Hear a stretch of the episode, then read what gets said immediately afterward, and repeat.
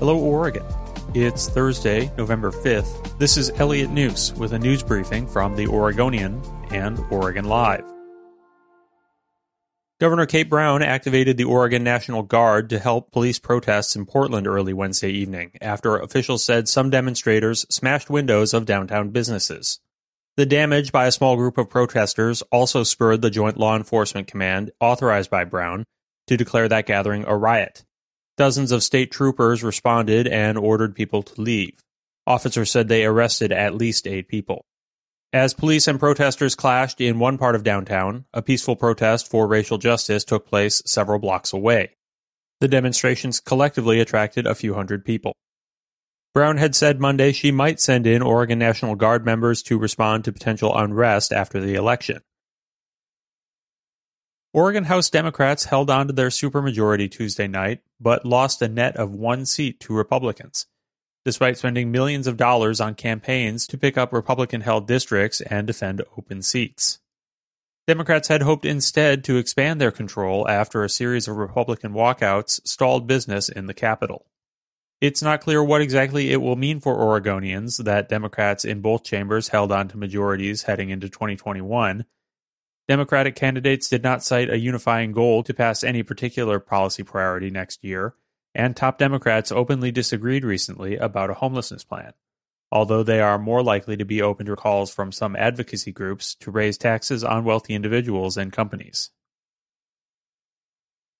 The Metro regional government's proposed payroll tax on employers to fund billions in transportation projects ran into deep voter opposition across the Portland region on Tuesday and what will happen next is unclear.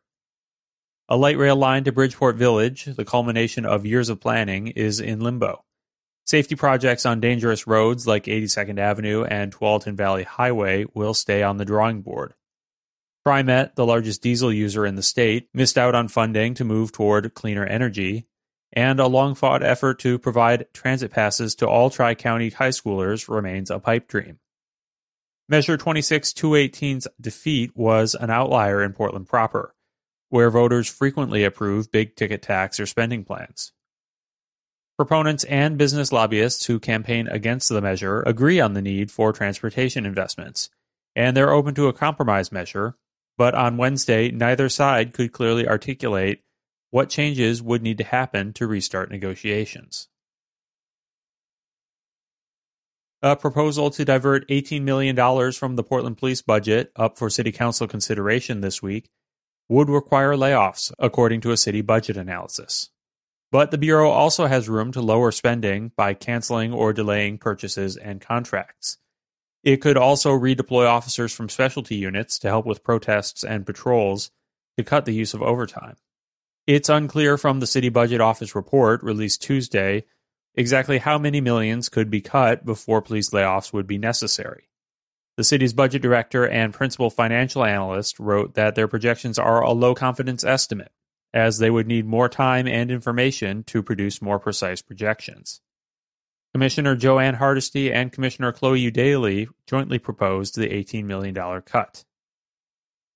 Eudaly was unseated in Tuesday's election by opponent Mingus Mapps, Portland Mayor Ted Wheeler, who opposes the cuts and serves as police commissioner, was reelected. Oregon set new coronavirus records yet again Wednesday as average daily cases and active hospitalizations reached new highs.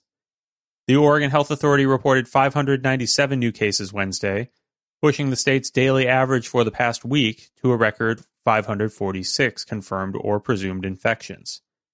As a result of Oregon's unprecedented run, average daily cases are now up 67% from two weeks ago. There is no sign of a slowdown.